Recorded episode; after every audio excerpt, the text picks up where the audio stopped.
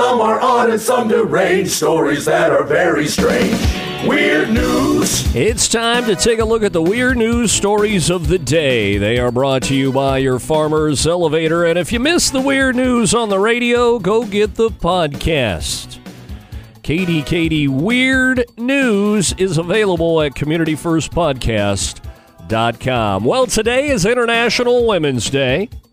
So it's a good time to revisit things that were apparently not designed with women in mind, right? Right. Well, people on social media are suggesting things that could be re engineered to make them more comfortable and considerate to the ladies. Here are some of the highlights.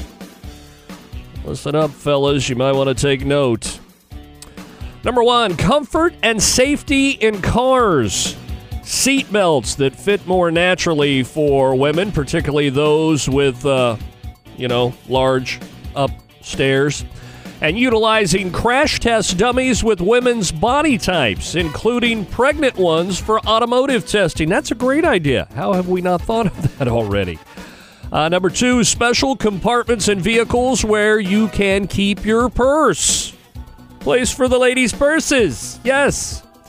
Number three, tools, gardening equipment, and cookie knives that are designed for people with smaller hands and grips in some cases, the tools geared towards the ladies, well, they're just pink and aren't actually made any differently than the regular ones with the guys' big old hands, right?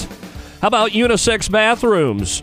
Should always have special boxes or trash cans for period product disposal, and free products should be available just like toilet paper is for the ladies. Yes, Yes. There should also be purse or bag hooks mounted on the vanities in public restrooms. They allow you to avoid putting your purse on the floor or on the countertops, which are often wet or too small to hold them to begin with.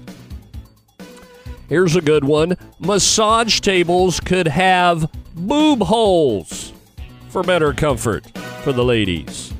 Fitness bicycles with wider seats for women. You can buy bikes with seats designed for women, but this is for gyms, spin classes, public city bikes, things like that, usually geared towards the fellas. And finally, the modern see through floors or staircases can be a problem for women wearing dresses or skirts.